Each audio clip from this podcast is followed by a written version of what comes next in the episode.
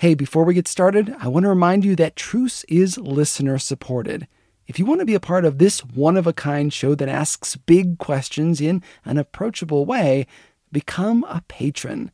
For just five dollars a month, you can help me tell big stories like this upcoming season on the history of fundamentalism. And you'll get access to bonus materials. That's all at patreon.com slash trucepodcast.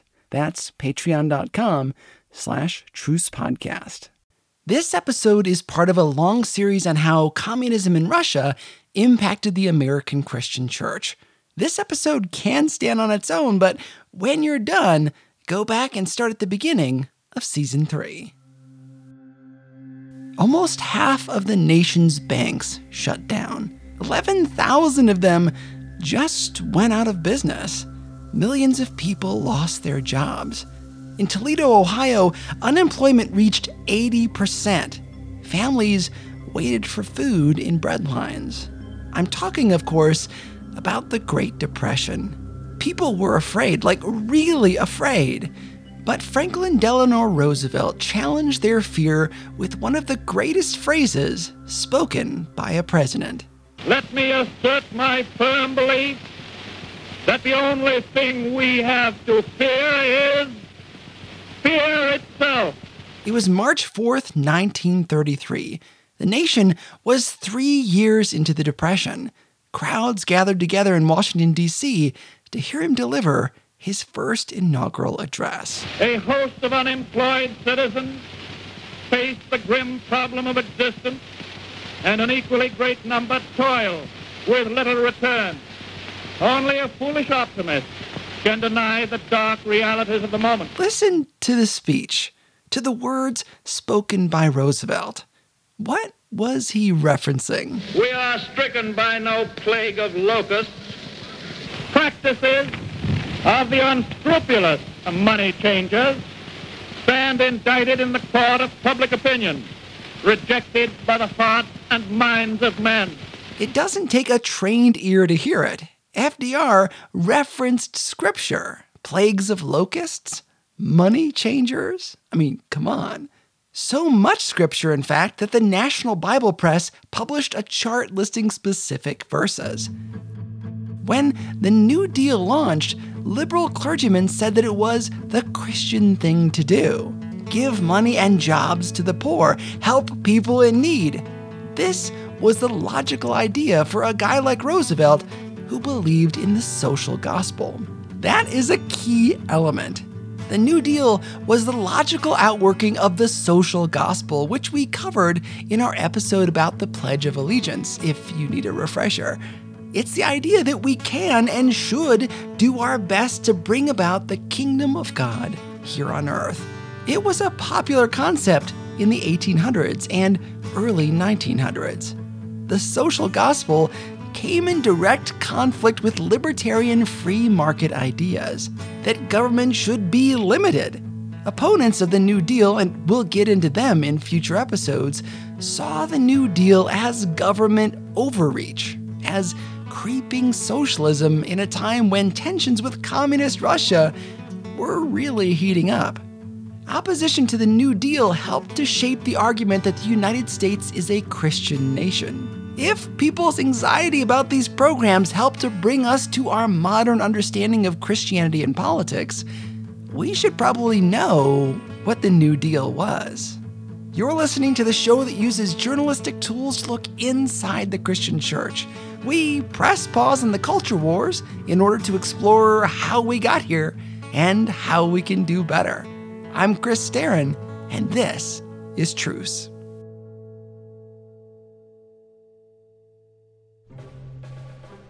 Certain themes reoccur all the time in human life.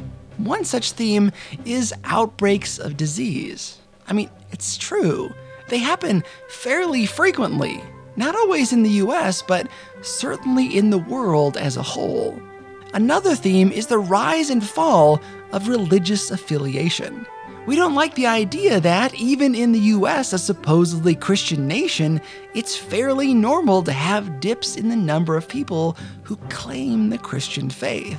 While the Christian church of today is losing numbers, we're still doing better than we were in nineteen ten. We always want to look back and think that the good old days were better for religion. The third theme that reoccurs in human life? Economic downturns, recessions, and depressions. I bring this up because we're surprised by all three of these things. We gnash our teeth and wonder how this could happen.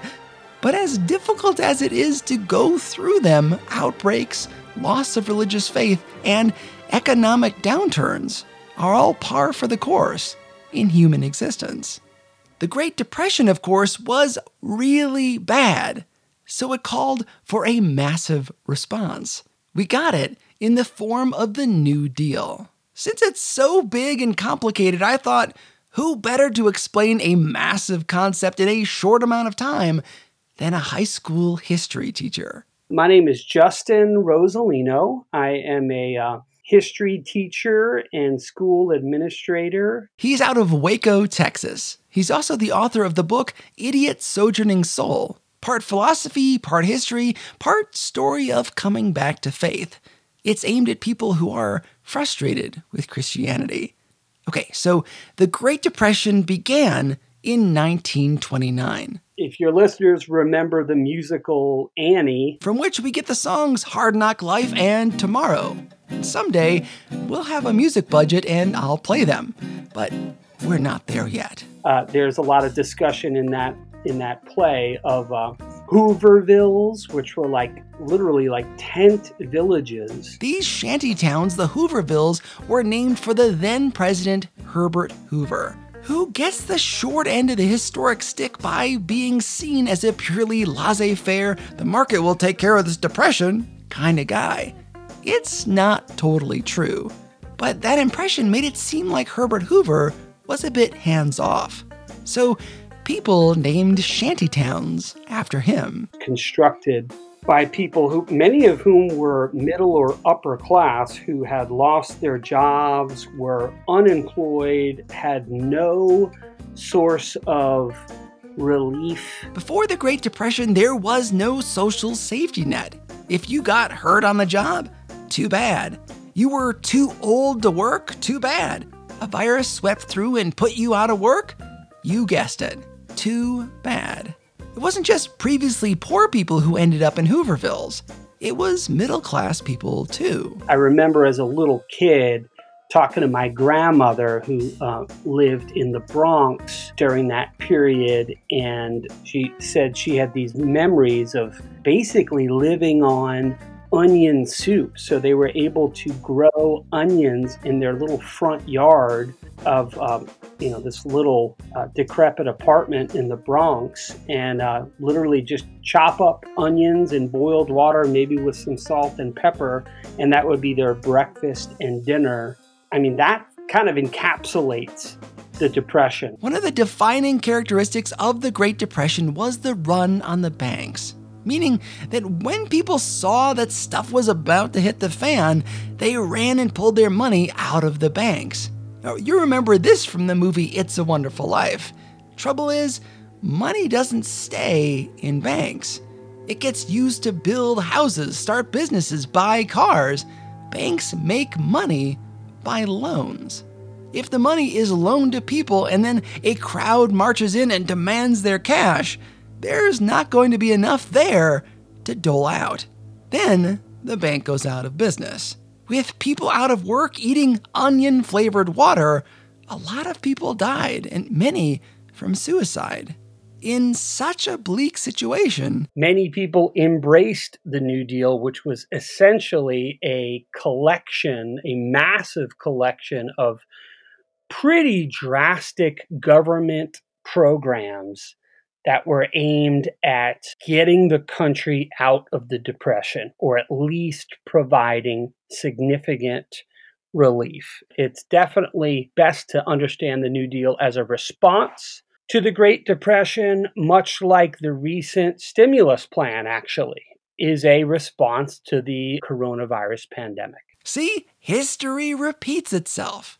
Enter F D R, who, unlike the caricature of Hoover, proved to be very hands-on. F D R, being a part of the Social Gospel movement, thought that the government should take care of its people. He was trying to reform the economy, the banking system, et cetera, by creating a sense of long-term security for um, all Americans, including the most vulnerable. To be clear also, the New Deal came about by acts of Congress, which were signed by Roosevelt. F D R often gets the credit for them, but it's Congress who did the heavy lifting. In the process, they created a boatload of new government agencies. Now, part of me wants to give each agency their own episode because they are fascinating, but I also want to maintain an audience. It's a rookie mistake, I feel like, that every high school history teacher has to make. It's almost a rite of passage where you try and teach all the agencies. Don't worry, we're not going to cover all of them, but we're going to highlight some. To spice it up, I created the New Deal Bike Tour. fifty miles of biking through western Wyoming to see the New Deal in action, which means getting my bike tuned up. First thing to check, of course, is if the bell's working. And checking the tire pressure. So F D R takes the office of president and thus begins the first hundred days. Before I even left my apartment, there was something I needed to check. I just need to check one thing, and yes, in fact, I am completely sober.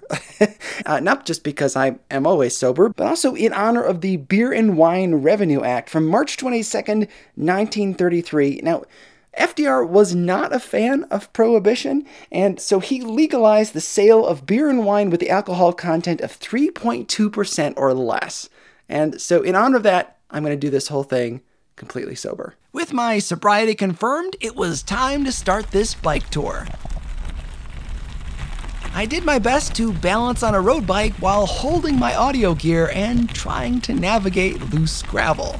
If you think that was precarious, you should have seen the banking system during the Great Depression. Right out of the gates in nineteen thirty-three, F D R and Congress got to work. And uh, one of the first things he did was regulate banking. Because the Great Depression was the result, in part, of bad banking practices. By the time of F D R's inauguration, many banks had already closed because he's, this is several years into a miserable Great Depression. So a lot of banks are, were already closed. Others had a maximum withdrawal of five percent was their policy. So if you had one hundred dollars in a bank account, like if you're a working stiff and that's what you had, you can't get your one hundred bucks.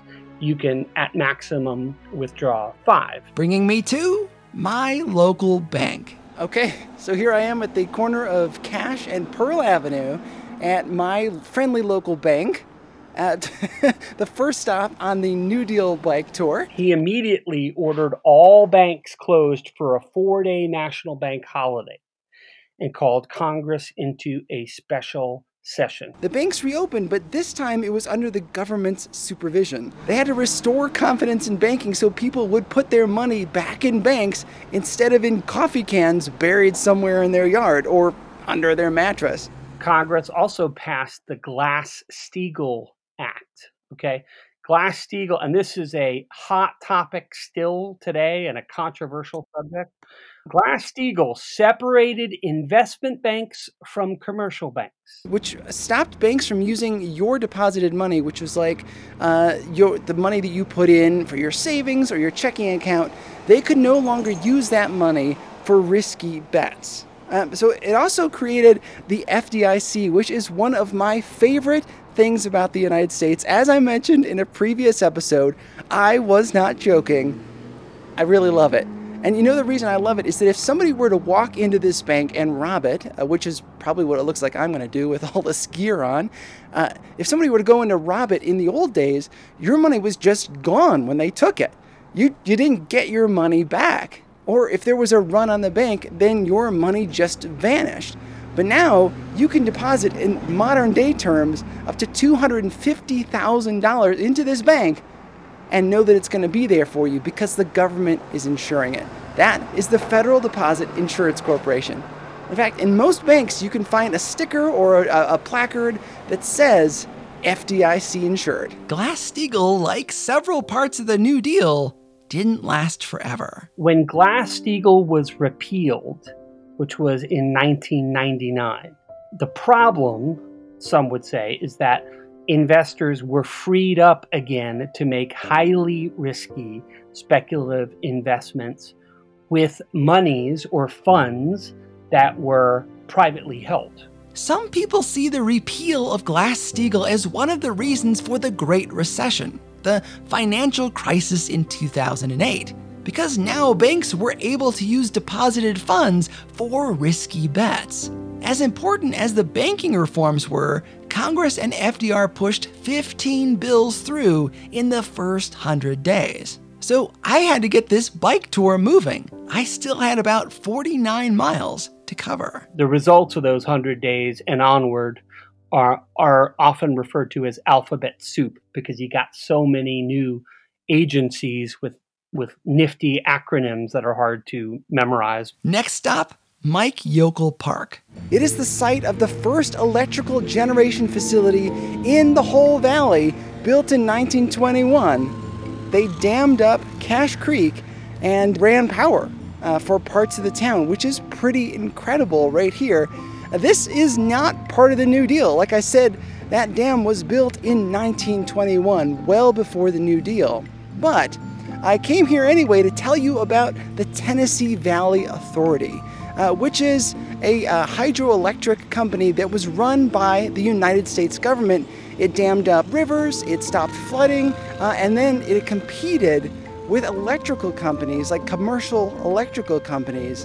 And that's why some people didn't like it very much, because it was competing with private businesses. And it's actually still around today. And so it's one of those reasons that people may not like the New Deal. And of course I picked, you know, the hour of the week where they're cutting the grass. That's the T V A, but our bike tour was just getting started. I got on my bike and headed for Grand Teton National Park to experience the work of the C C C. This is by far the best stop on our tour. Um, I am at the south end of Jenny Lake in Grand Teton National Park, and this is the site of one of the Civilian Conservation Corps work camps. In fact, uh, from where I'm standing, I can still see one of the buildings that uh, they used as a bathhouse. It's now being used by the Exum Mountain Guides. Uh, so the Civilian Conservation Corps, what did they do? Uh, well, it was a bunch of young men, and it was just men, and they came out here during the Great Depression as part of the New Deal, and they built things like bridges and roads and trails, campgrounds that you can still use today. You can imagine how amazing it must have been to be here on this lake and to be working out in the sunshine when you could be starving or standing in a breadline. Uh, that's an amazing opportunity that was created by the New Deal. If you want to see pictures of the lake, which you really should, it's a beautiful day, you can go to the website at truce podcast dot com, or, of course, follow us on Instagram, and you'll see the pictures there. For now, I will let the sounds of the water provide a little background. Another related project was the P W A, or Public Works Administration. They spent billions on projects like the Lincoln Tunnel and Triborough Bridge in New York City. That's near and dear to my heart because I'm from New York. They also tackled the Hoover Dam, that icon not far from Las Vegas, which, by the way, also generates electricity. The next stop on our trip, the outside of a random house. I've stopped outside of a random house here and in order to tell you about the June twenty-eighth, nineteen thirty-four National Housing Act, which set up the F H A, or the Federal Housing Administration.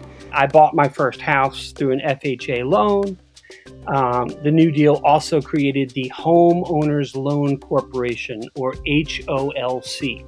Before the New Deal, it's really important to understand that it was exceedingly difficult to own a home as an average working class American. Okay, only forty percent of Americans owned homes prior to the New Deal. Why? Why do I say that it was so difficult? Well, because buying a home required a large down payment, at least around thirty percent. Mortgages were short, often five years. Ten years would be a long, a, a long-term mortgage by pre-New Deal standards, and high interest rates as well, eight percent or more. This act of Congress created the thirty-year mortgage, that staple of home ownership that we take for granted today. It also allowed people to refinance their existing loans if they were struggling with payments. Well, I'm going to use this opportunity to take a little bit of a lunch break, sitting here next to Jenny Lake in Grand Teton National Park. And uh, when we come back, we will continue talking about the New Deal. Stay with us. God is a genius storyteller, and the evidence of this is threaded throughout Scripture. In Christianity Today's new show, Holy Curiosity, with me, Kat Armstrong, we explore storied connections threaded throughout Scripture from the Old Testament to the New. Our first mini-series, Connecting Dinah and the Woman at the Well, welcomes experts like Doctors Tim Mackey and Diane Landberg to give us insight and context into the physical location and meaning of these two stories. These stories will spark holy curiosity in your own faith, because once you see these connections, you can't unsee them. God wastes no person, place, or thing.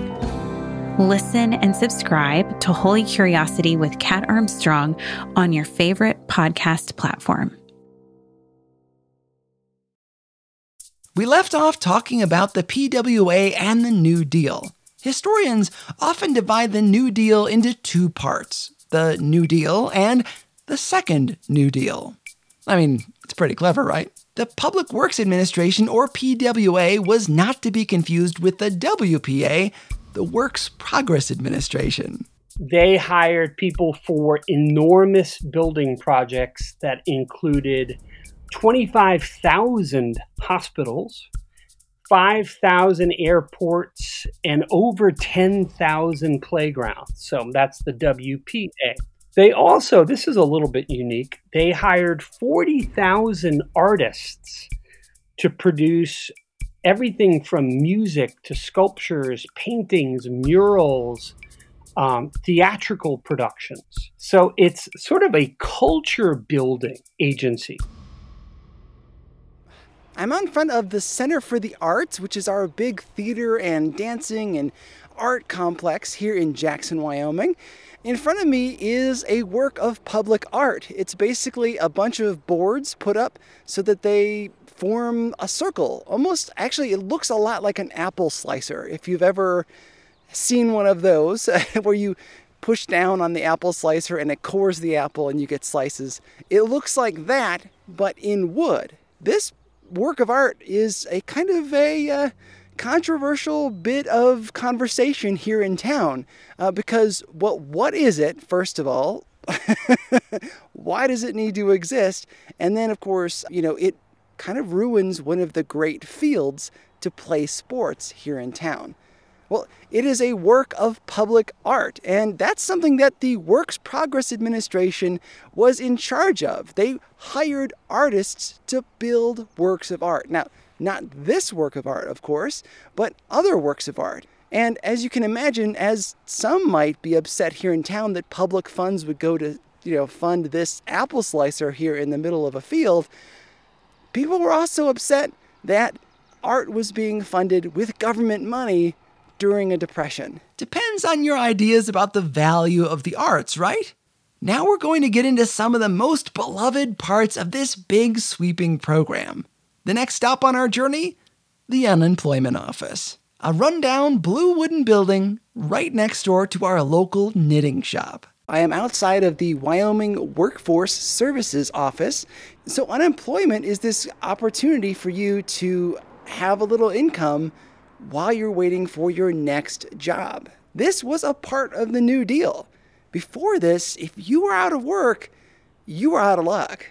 You know, you had to rely on your family and friends to get you by, or you had to move somewhere to get a job. Now, with the New Deal providing unemployment insurance, it bought you a little bit of time. Also, the uh, creation of an old age pension program or old age pension plan was an important part of the New Deal. So back in the day, the average American, basically, if you were working class, you worked until you either died or were fired without having any kind of pension or retirement plan. And you could be fired just for being too old to do your job if it was a physically demanding job. Americans were living a little longer. How could you be supported financially if you were too old to work? Next stop on my bike tour, my day job at the bus barn. I drive a school bus when I'm not podcasting, so I took a seat there to celebrate July thirty-first, nineteen thirty-eight, and the introduction of the Fair Labor Standards Act. It created the forty-hour work week, outlawed child labor, and set a minimum wage.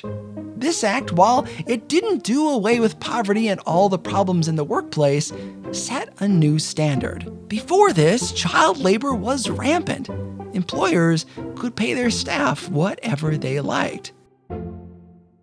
We didn't have time to get into every part of the New Deal. The important thing is that you can see how much of modern America is owed to this legislation.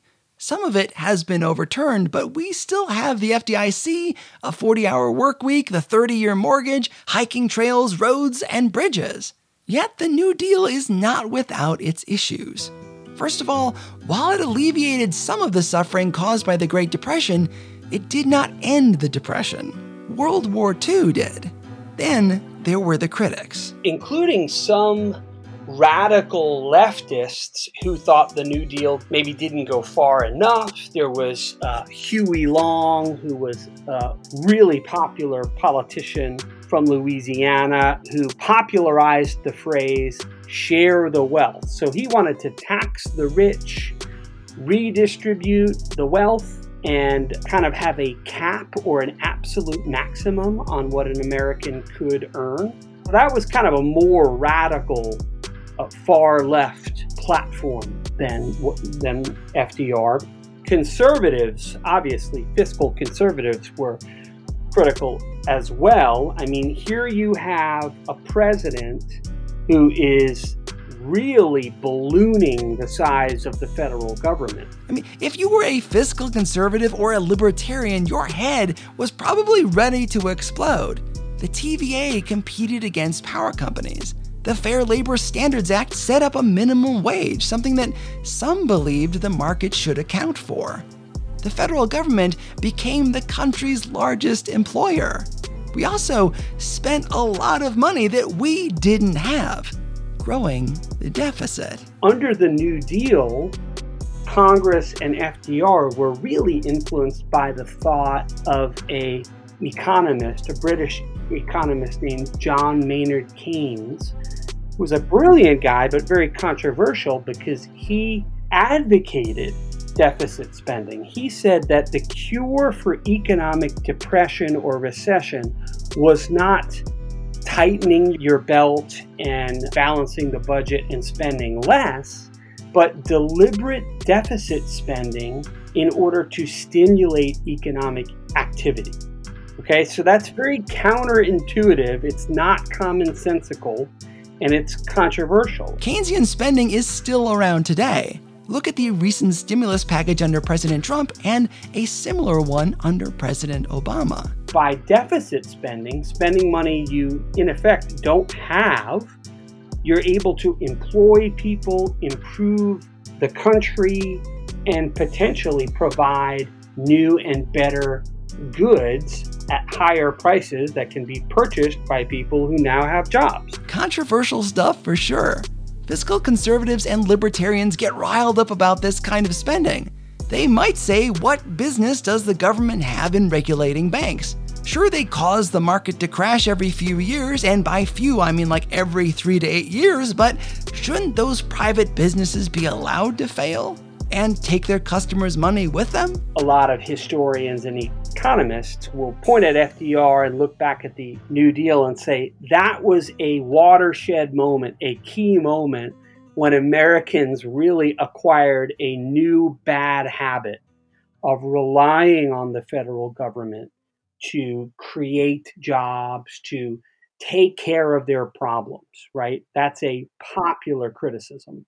you know, in fairness, it did sort of transform the relationship between the federal government and the American people. The idea that the federal government would intervene that significantly and fix the problems of society, that was not a given in ages past or, or prior to the New Deal, right? And, and now quite a few Americans do think of the government in those kind of terms, right? That the government will kind of look out for our well-being, and it's kind of the government's responsibility, as opposed to, say, a libertarian who imagines the role of the federal government as doing a, as little as it can. These concerns were especially real in the nineteen thirties and forties. The Soviets were in the middle of brutal persecution of their own people, and they were a collectivist country where the government was involved in every part of daily life. Was the U S heading towards a socialist or communist government? The answer, of course, is no, but some people saw these as signs that it could happen, just as those same kinds of people today might argue that government healthcare would do the same thing. Yet, it's hard to imagine a modern world without the New Deal. Would you put your money in a non F D I C insured bank? Good luck finding a home loan that isn't government-backed. And if you're visiting a park this summer, you probably want to stay on the trails and use the restrooms at the trailhead. If you see this kind of legislation as creeping communism, and communism is inherently atheistic, you might also see these kinds of programs as a sign that Christianity itself was under fire, even though it was signed into law by a man who was himself a Christian, a guy who came into office referencing the Bible at length. In our last episode, we talked about bootstrap theology, the idea that people should be able to pull themselves up, that poverty is a sign of laziness and immorality, while wealth is a sign that you're living a good, God-fearing life. Contrast that to the New Deal. You can see how tidbits of our theology shape the way we see the world and the place of government. What is a Christian response to an economic crisis? To social welfare, unemployment, health care? Use the vast resources of a country to take care of the people, or expect individuals and churches to handle it? Do you see within the outstretched hand of the New Deal a Christ-like example, or proof of impending doom? Or maybe some amalgam of both? For those who looked at the New Deal and saw creeping atheistic communism a la the Soviet Union, the antidote was tying capitalism to religion, boosting the idea of a Christian nation to protect the American way.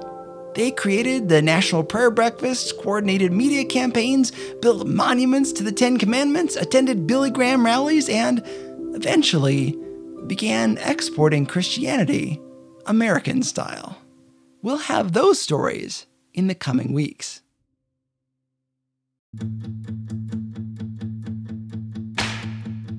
I'd love to know what you think of the New Deal. Was it creeping socialism or the right thing at the right time? Did it go far enough? Record a voice memo on your smartphone and email it to me at trucepodcast at yahoo dot com. I may even use your voice on the show. Also, check out my ebook, Cradle Robber, which is available most places you get ebooks. It's a romantic time travel thriller, perfect for summer beach reading. Our guest today was Justin Rosolino, and his book is Idiot Sojourning Soul. Thanks to everybody who helped make this episode possible. Truce is listener-supported, and by that, I mean I need your help financially to keep this thing going. Please donate a little bit of money, maybe each month, to help out. You could do that by going to our website at trucepodcast dot com slash donate. I would really appreciate it if you would share this show with your friends and family. Word of mouth is the best. God willing, we'll be back in two weeks with more.